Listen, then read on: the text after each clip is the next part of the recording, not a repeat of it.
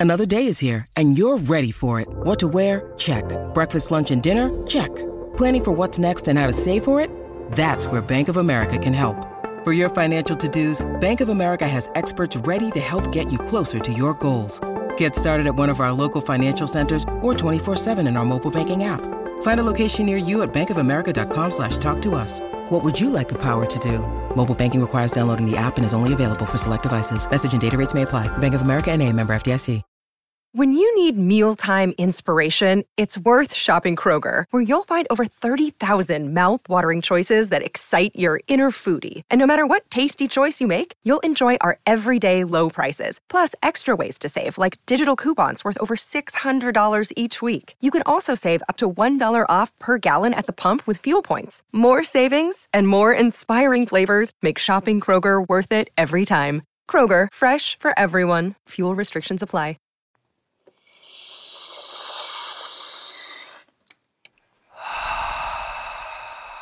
Hi. Theory.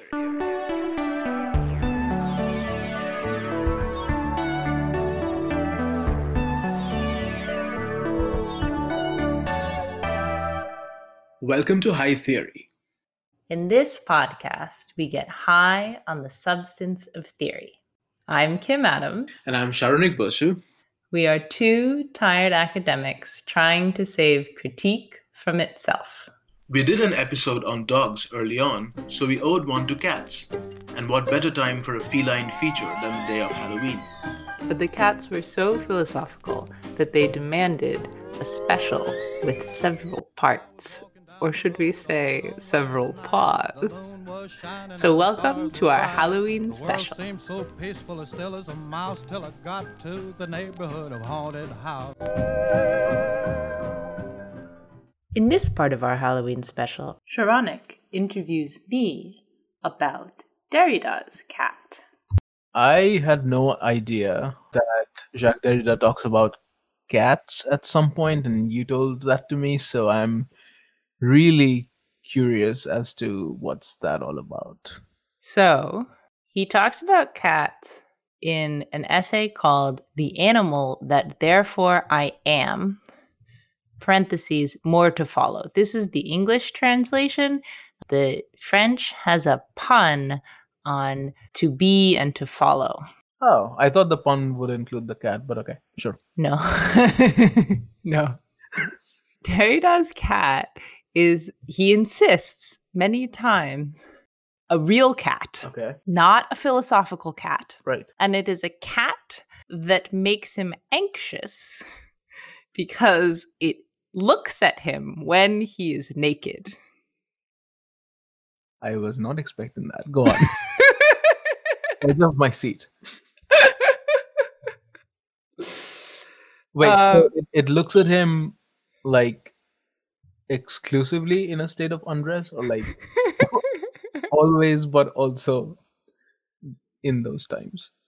no, it's just his cat All right. At fine. his house, and there's Right. a um. Does it have a name though? No, we never get its name. That's sad. Here's an example of it, uh, it. It looks at him naked several times over the course of the essay. He's talking here about the gaze of the animal when it meets you, and in this case, the animal is imploring him to let her out the door. It is, moreover, a scene that is repeated every morning.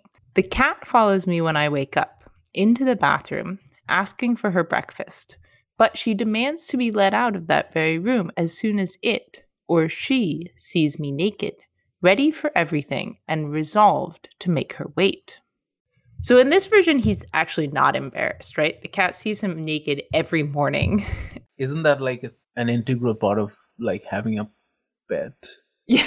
at some point, at some point because like like I don't spend a lot of time on TikTok, but I have spent some time on TikTok recently, and like embarrassing encounters with pets is like a major theme. Yeah, no, it is. And this is a like embarrassing encounter with pets that uh, Derrida is taking as definitional of the human.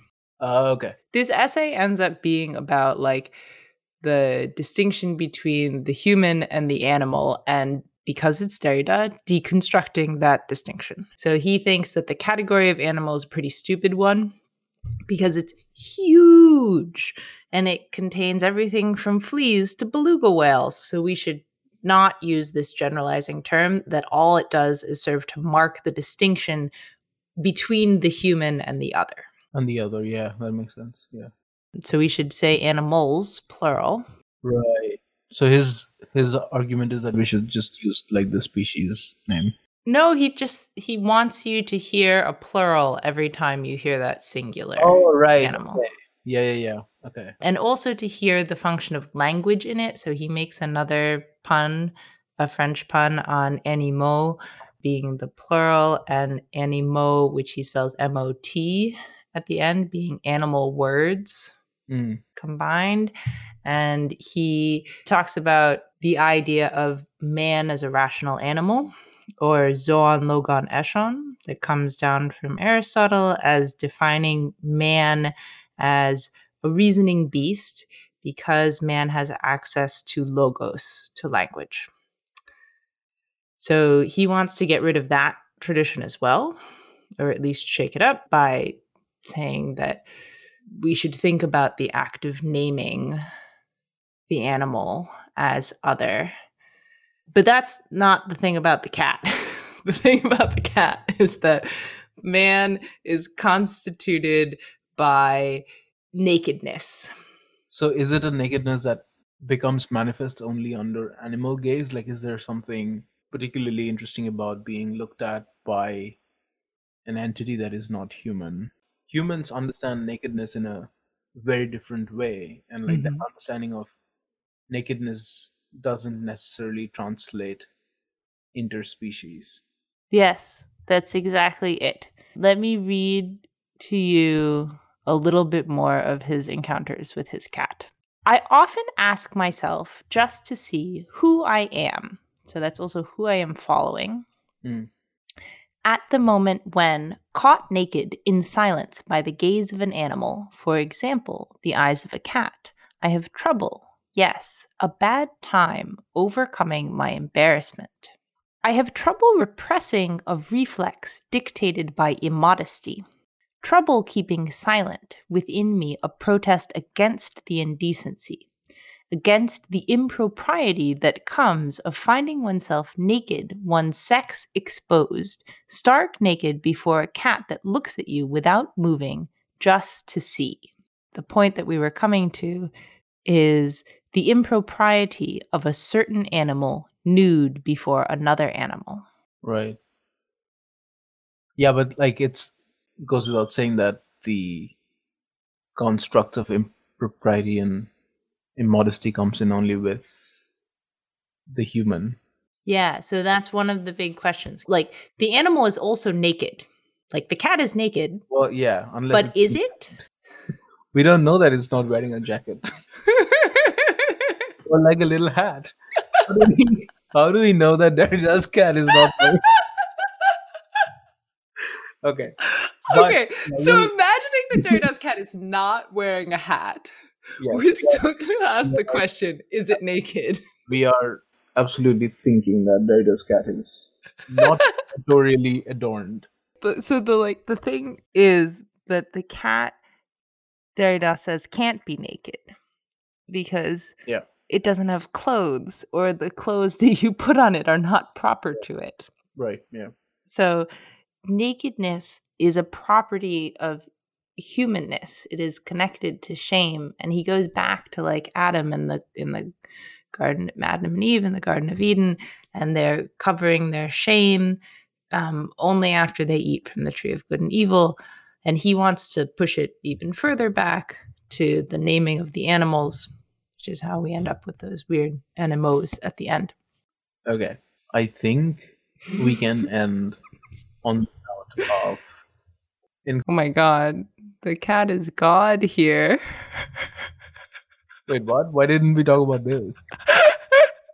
oh, oh, I see. He if he's Adam, then the cat is God. Oh. I often wonder whether this vertigo before the abyss of such in order to see deep in the eyes of God is not the same as that which takes hold of me when I feel naked in front of a cat, facing it, and when, meeting its gaze, I hear the cat, or God ask itself, ask me, is he going to call me? Is he going to address me? I mean, I just love that phrase, cat or God. I mean, even without the whole, I was reading somewhere about how our relationships with our pets have changed since the uh, advent of social media as we know it right now. Mm. But I think even before that, people have appreciated the majesty and the magnificence and the uh, sheer uh, inscrutability of cats as opposed to the I don't know. I don't think there are many mysterious dogs around, and which is why I love dogs so much because because there's just so much to love right in your face. Um, yeah. Oh, also, of course, the cat is his figure for absolute alterity, right? Okay, you can't just bring them one of the. Like, one Okay, I'm gonna read you one last quote. Okay. Go ahead. the point of view of the absolute other, and nothing will ever have done more to make me think through this absolute alterity of the neighbor than in these moments when I see myself naked under the gaze of a cat. So the cat is his representative of the animal other because the cat is like a creature that looks back and looks as if it possesses an intelligence but doesn't act. I think this does relate to back to our dog episode where we talked about, like in Donna Haraway's essay, where she talks about one way to understand the very deep and very intricate relationship that we have with our pets is to constantly remind ourselves that there is something inside them which is looking back at us. There's something, even though that is a something that we do not describe in terms that we use to describe ourselves, but it doesn't mean that it's not an intelligence and a sentience that is looking back at us and forming us as a subject uh, in relationship to itself. Yeah. Totally. no, that's totally it. That's he's like he's all about the gaze of the other, the gaze of the cat staring back at you. Absolutely. Nice. Let's end on that note and Yeah, let's say goodbye. go hug your cat. Only Go if she lets you, if not, pet it Nice. bow to her from a distance. Not naked because it makes Derrida's cat want to leave the room every time. Thank you for listening to High Theory. And don't forget to vote. If you like our podcast, please review and subscribe on Spotify, iTunes, Patreon, or wherever you get your podcast fix. Saronik Bosu manages our social media presence. Owen Quinn composes our theme music, and Kim Adams and Saronik Bosu edit our audio. You can also find us at hightheory.net. We hope you have a highly theoretical day.